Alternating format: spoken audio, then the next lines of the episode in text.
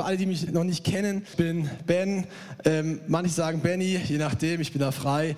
Wir kommen inzwischen aus Nürnberg, also meine Frau ist gebürtige Fränkin und wir ähm, haben die Ehre dort, den Dienst zusammen zu leiten, den meine Frau gegründet hat und der heißt God Encounter ähm, und wir haben inzwischen noch ein Unternehmen gestartet, wo wir Online-Kurse und Coachings und sowas drüber machen und wir predigen gerne so im deutschsprachigen Raum, das ist eigentlich so unser Herz. Genau, yes. Und ähm, irgendwie hat es halt gut gepasst, so von, vom Tag, äh, dass äh, gesagt hat, komm, machen wir mal, wollten schon lange mal da sein.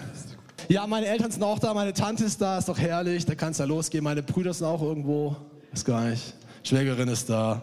Genau. Das Thema, das ich heute vorbereitet habe, so, jetzt gucken wir, ob das funktioniert. Ja, genau. Warum Jesus für dich sterben konnte. Ja, es ist äh, das Thema, das ich heute ähm, auch heute für dich ähm, vorbereitet habe, wo ich so auf dem Herzen hatte. Erzähl doch mal deinem Nachbarn, was bedeutet eigentlich der heutige Tag und was bedeutet er auch für dich ganz konkret? Also was verbindest du eigentlich mit Ostern? Ja, also geh doch mal ins Gespräch. Warum sind wir eigentlich heute hier? Was ist eigentlich das Ereignis und was bedeutet es eigentlich für dich? Ja, hast du vielleicht irgendein großes Ereignis damit, was du damit verbindest? So, weiß, jetzt, weiß inzwischen, kann inzwischen jeder hier drinnen rein Gewissens behaupten, dass er weiß, weshalb er hier ist heute.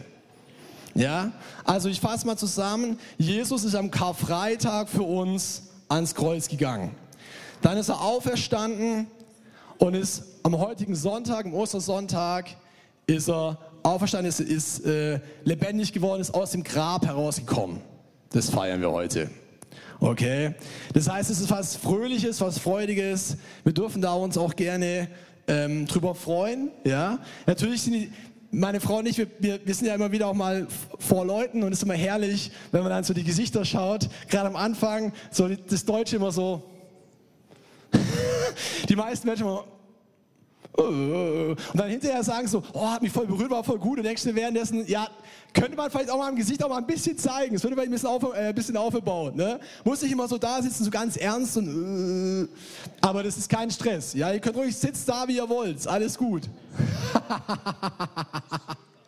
Ja, ja, Schwarmland, ich weiß. Aber die Franken sind auch nicht anders, ne? Die Franken sind auch nicht viel anders. Das ist halt, die Franken sind auch so ein bisschen so Eigenbrötler teilweise, ne? Äh, ja.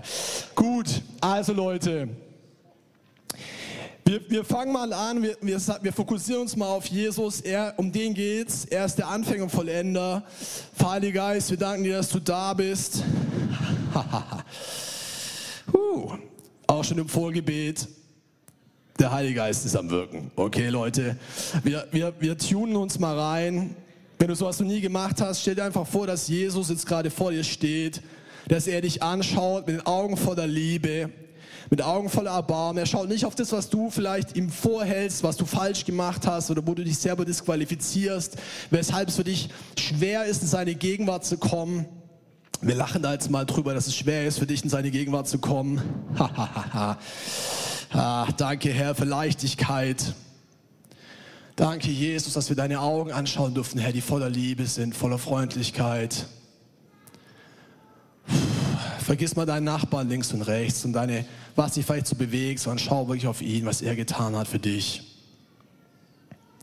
Vater, wir lieben dich. Wir danken dir, Herr, dass du der Anfänger und Vollender unseres Glaubens bist. Danke, Vater, dass wir nichts tun müssen, Herr, um dir, um uns unseren Weg zu dir zu verdienen, Herr, sondern du bist der Weg, die Wahrheit und das Leben. Wir danken dir, Vater, dass wir Zugang haben zu dir, dem allmächtigen Vater, dem großen Gott. Danke, Heiliger Geist, dass du uns durch die Reihen gehst und dass du Leute berührst mit deiner Liebe. Und wenn du sagst, Herr Vater, ich bin irgendwie, ich fühle mich so trocken, ich bin irgendwie ausgetrocknet, dann bring ihm das einfach hin und sag, Vater, ich danke dir heute für Begegnungen mit deiner Liebe, mit deinem lebendigen Wasser. Im Johannes 7 heißt, dass aus unserem Leib Ströme lebendigen Wassers kommen und wir sind angedockt an den Strom, an der Herrlichkeit, der niemals endet. Er hat keinen Anfang und kein Ende. Und Vater, ich danke dir für den Strom deiner Herrlichkeit, der niemals endet, Herr. Vater, wir preisen und erheben dich, Jesus, für das Werk, das du getan hast, Vater.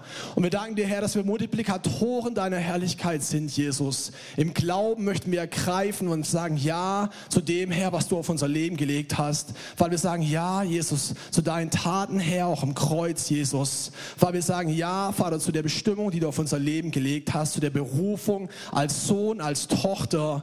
Wir sagen Ja, Herr, zu dir. Und wir, Vater, wir liefern uns aus, Herr, wenn wir wissen, Vater, dass es ohne dich nicht geht. Danke, Vater. Yes.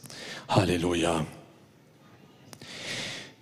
Früher, früher war es bei mir auch manchmal so, dass ich immer gedacht habe, oh, ich muss immer aufpassen, was andere Leute von mir denken.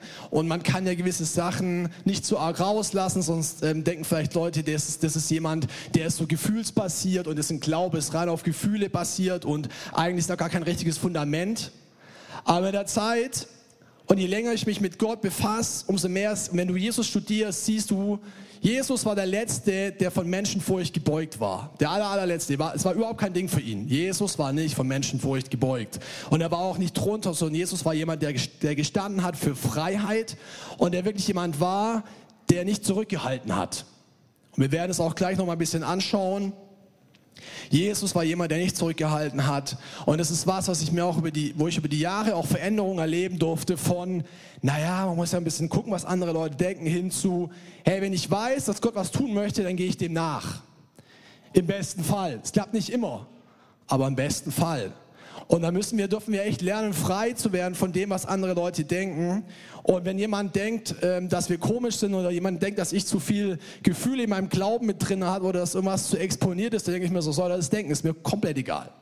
Aber das Wichtige ist, dass wir Menschen sind, die radikal dem nachfolgen, was Gott auf unser Herz gelegt hat. Okay? Yes.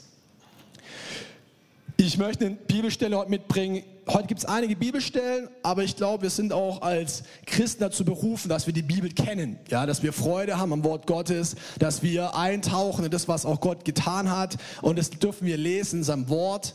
Das heißt, wenn du heute die Bibel dabei hast, jetzt der Moment, sie rauszuholen. Okay? Also, jetzt ist der Moment, darfst du gerne in deiner Tasche kramen oder in deinem Handy oder was weiß ich, ja? Und dann bewaffnen wir uns mal mit dem Wort Gottes. Johannes 17, Vers 5. Und nun, Vater, gib mir, wenn ich wieder bei dir bin, von neuem die Herrlichkeit, die ich schon vor der Erschaffung der Welt bei dir hatte. Vater, gib mir von neuem die Herrlichkeit, die ich schon vor der Erschaffung der Welt bei dir hatte.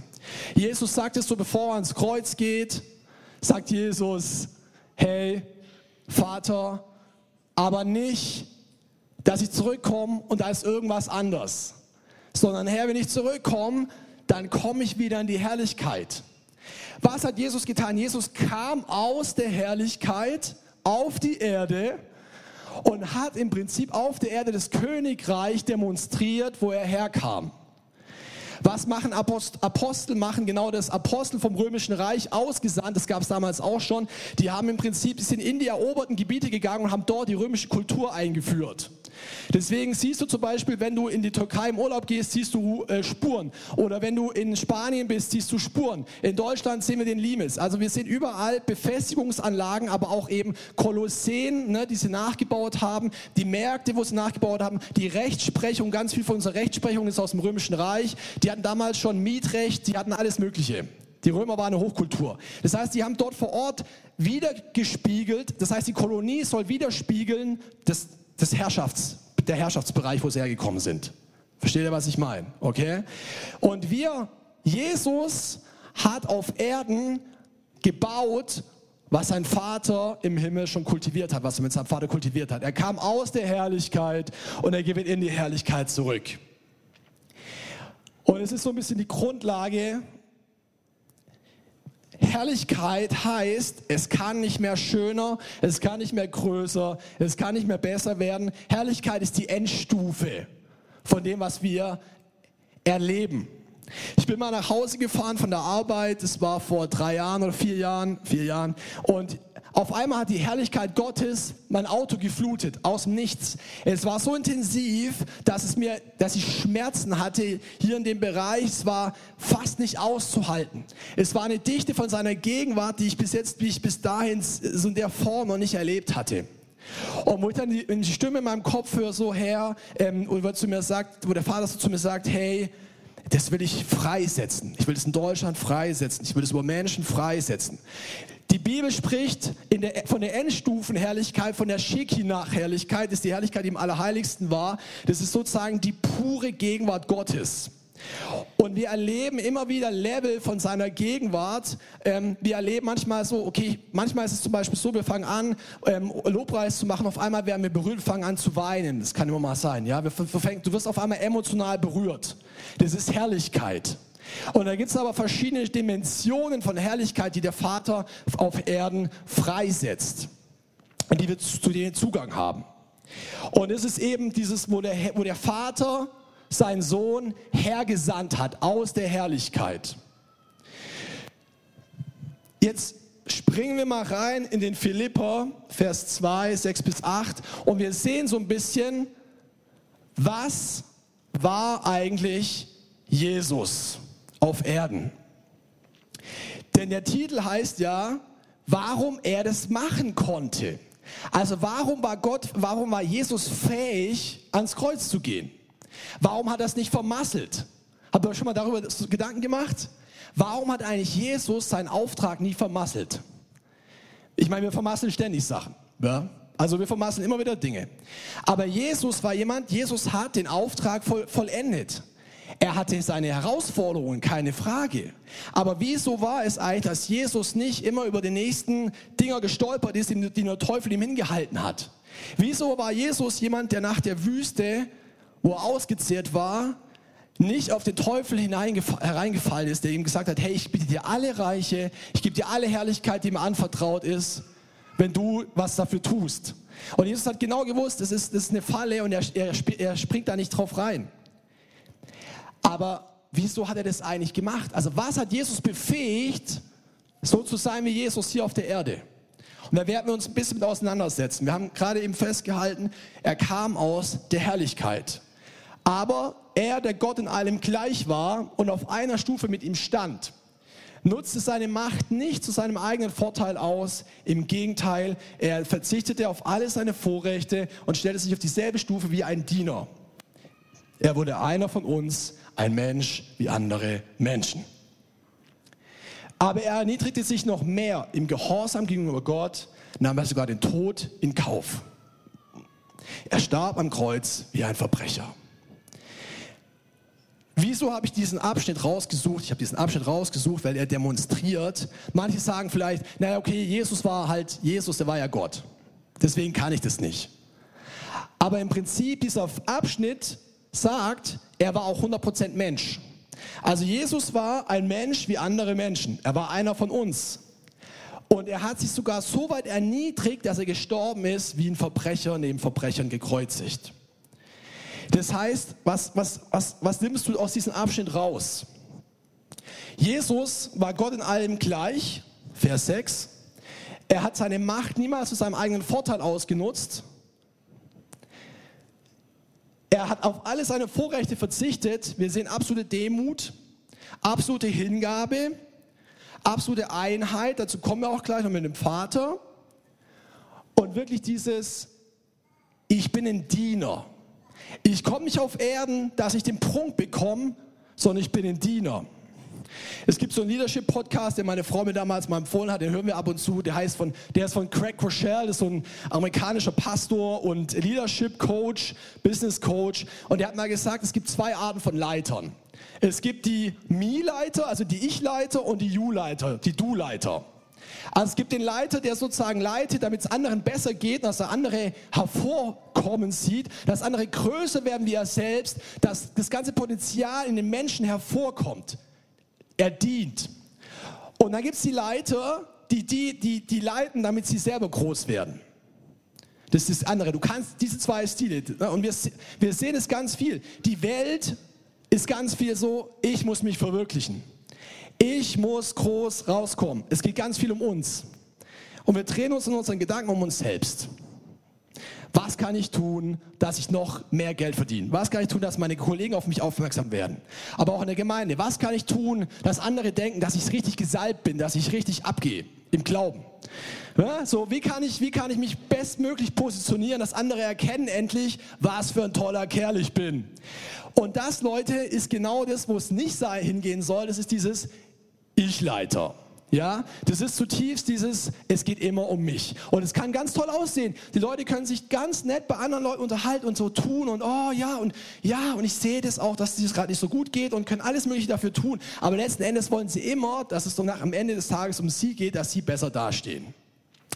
Und dann gibt es eben die Leiter wie Jesus, der sagt, hey, ich diene. Es geht nicht um mich, sondern es geht um andere.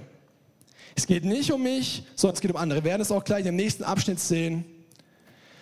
Johannes 14, 7 bis 11, das ist eine ganz, auch ein berühmter Abschnitt, den Jesus eben erzählt, so bevor er in den Himmel auffährt.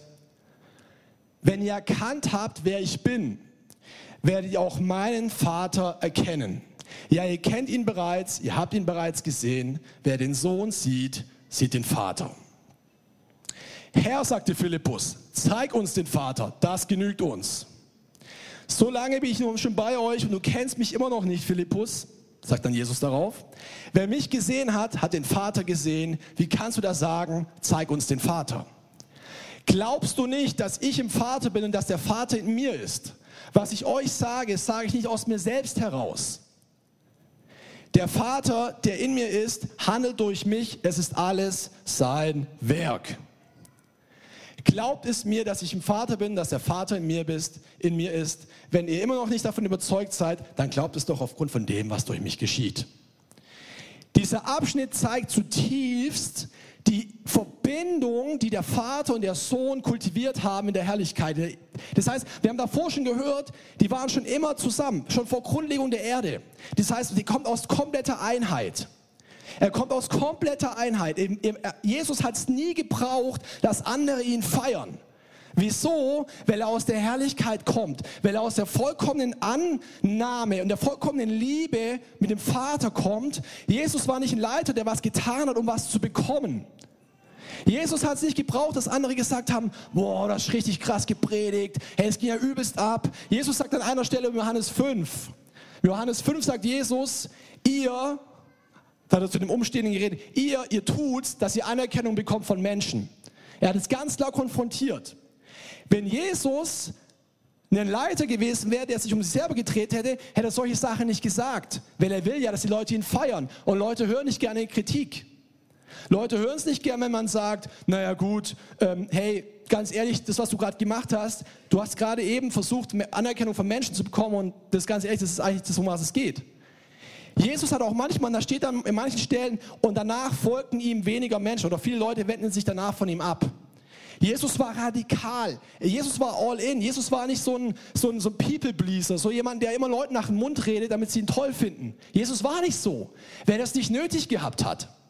Aber wir kommen oft aus dem Platz des Mangels. Wir fühlen uns nicht signifikant. Wir fühlen uns irgendwie unwichtig. Wir fühlen uns nicht gesehen, nicht geliebt. Wir fühlen uns nicht wertgeschätzt. Und aus dem Mangel heraus fangen wir an, irgendeinen, irgendeinen Quatsch zu machen und fangen an, unsere Gaben zu verwenden, die wir haben. Und es gibt sehr charismatische Menschen, die fangen an mit ihrem Charisma, Menschen zu begeistern, aber letzten Endes geht es um sie. Letzten Endes wollen sie, dass Menschen sie feiern. Das ist ihre eigentliche Intention. Sieht nicht so aus, aber eigentlich wollen sie von Menschen gefeiert werden. Das heißt, wenn wir aus dem Platz des Mangels heraus agieren, tun wir Dinge, um dafür im Gegenzug was zu bekommen. Aber Jesus hat agiert vom Platz der Fülle und er hat es nicht nötig gehabt. Jesus hat es nicht nötig gehabt, weil Jesus nicht was tun musste, um dafür was zu erhalten, sondern er hat aus der Fülle gegeben. Wieso? Weil er aus der Herrlichkeit kommt und die Herrlichkeit auf Erden kultiviert hat. Jesus hat seinen Vater gesucht. Jesus war jemand, der radikal gesagt hat, hey Leute, ich kann gerade nicht, ich muss Zeit mit meinem Vater verbringen, weil er gemerkt hat, der Akkustand wird gerade grenzwertig. Er hat gemerkt, er muss jetzt wieder an die Tankstelle gehen. Und dann hat er knallhart zu Leuten gesagt, hey ganz ehrlich, sorry, ich kann jetzt gerade nicht. Aber wenn du jemanden bist, der immer versucht, anderen Leuten alles recht zu machen, wirst du nie die, Stopp, nie die Reißleine ziehen und nie sagen, hey, ich kann gerade nicht, ich bin am Ende, sondern ich brauche noch, ich muss mich gerade mit meinem Vater mal wieder ein bisschen rechargen, ne, den Akku wieder aufladen, sondern du wirst sagen, ja, nee, klar, kann ich auch noch machen. Ja, nee, ist okay, ich, ich versuche es auch noch. Und dann irgendwann merken wir, wir, wir kommen in den roten Bereich, wir sind komplett irgendwie durch und dann versuchen wir, von anderen Leuten zu ziehen. Und wir ziehen und wir ziehen und wir ziehen. Aber das ist nicht das, wie Jesus gemacht hat. Ja, Jesus war jemand, der hat die Grenzen gezogen, hat gewusst, hey, wenn ich jetzt nicht zu meinem Vater gehe, dann mache ich irgendeinen Mist.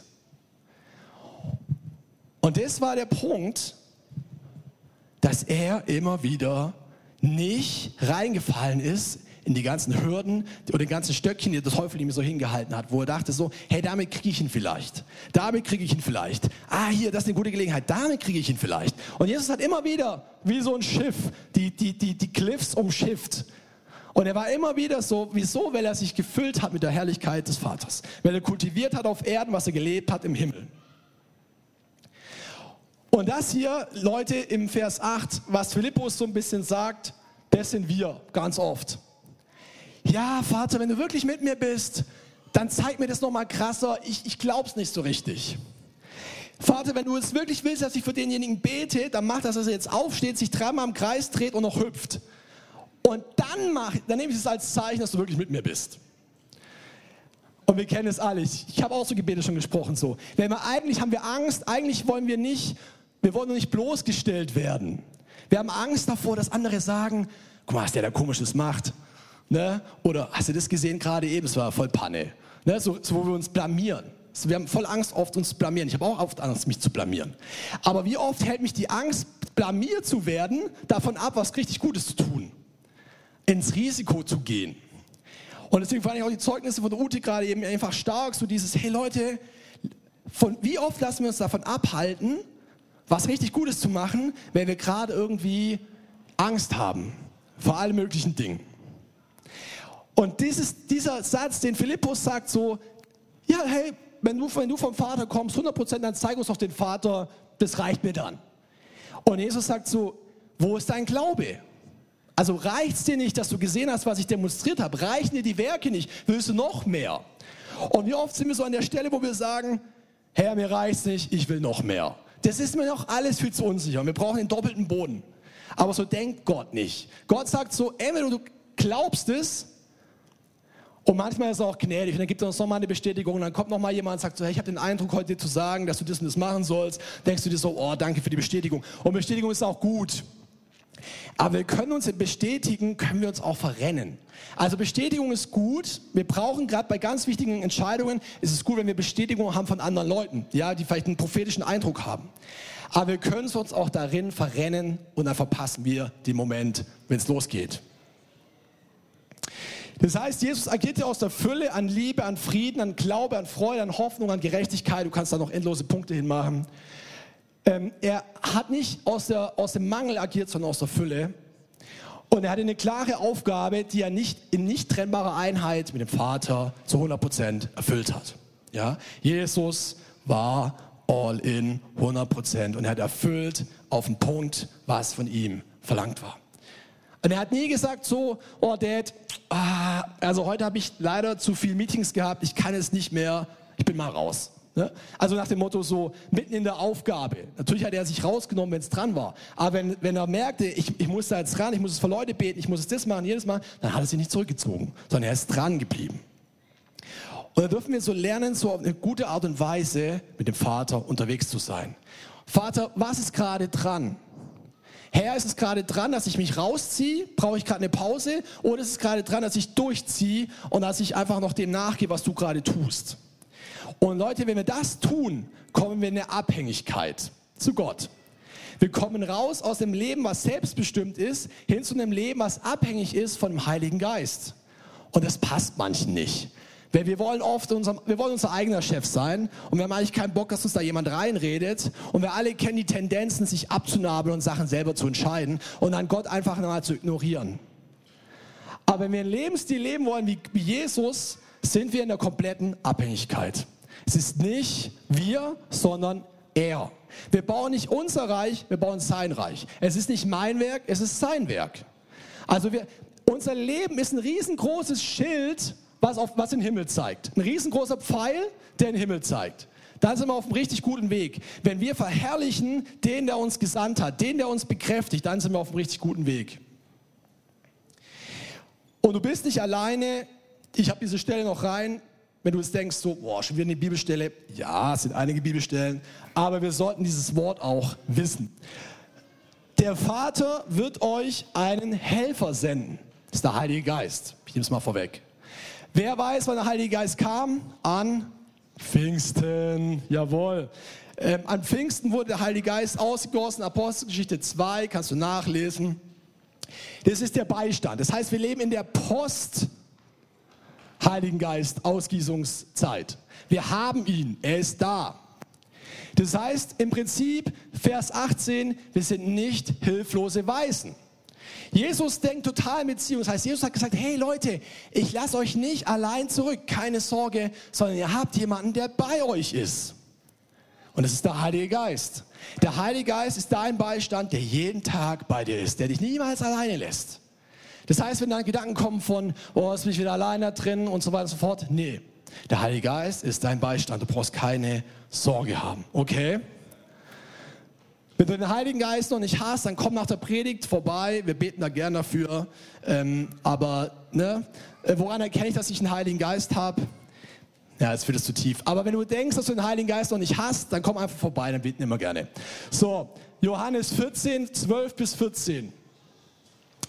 Zum Schluss, zum Schluss, Leute, noch mal eine Verheißung, die ich einfach auf dem Herzen hatte. Jesus sagt nicht nur, hey Leute, ihr werdet die gleichen Werke tun wie ich, sondern Jesus sagt, ihr werdet noch größere Dinge tun. Habe ich gerade ein Yes gehört? Wer hat Yes gesagt? Irgendjemand? Ach, komm mal da hinten. Amen. Ja, Leute, wir werden noch größere Dinge tun. Yes.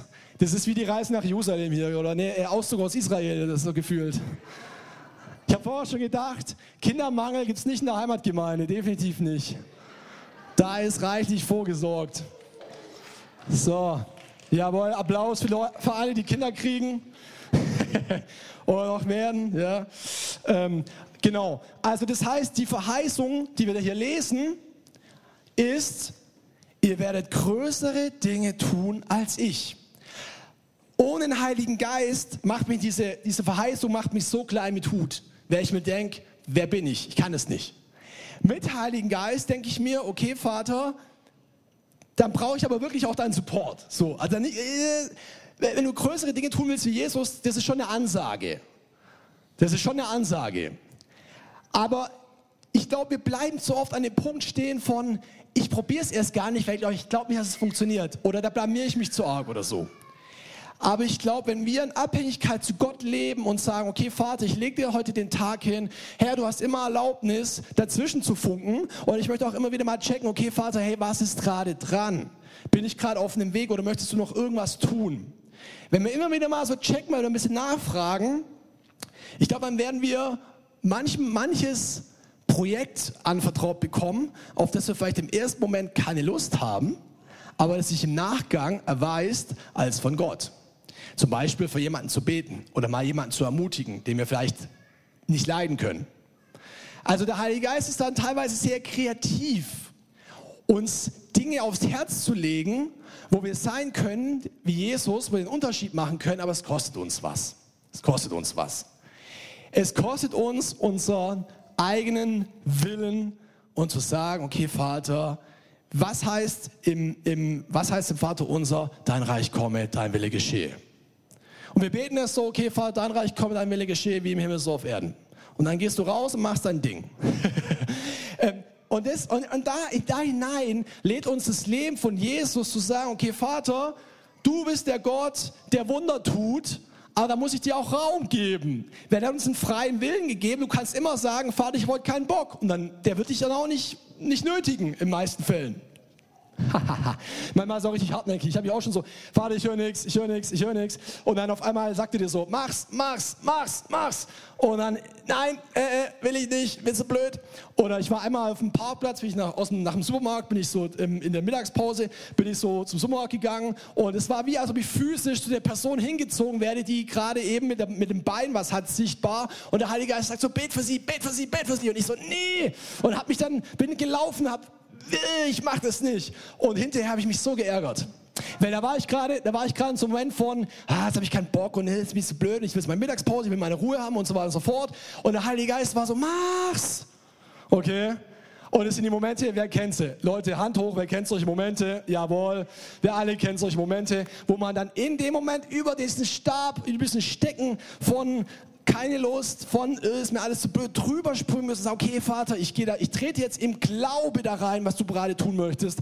Ich mache mich eins mit deinen Gedanken und ich glaube, dass du jetzt was vorbereitet hast.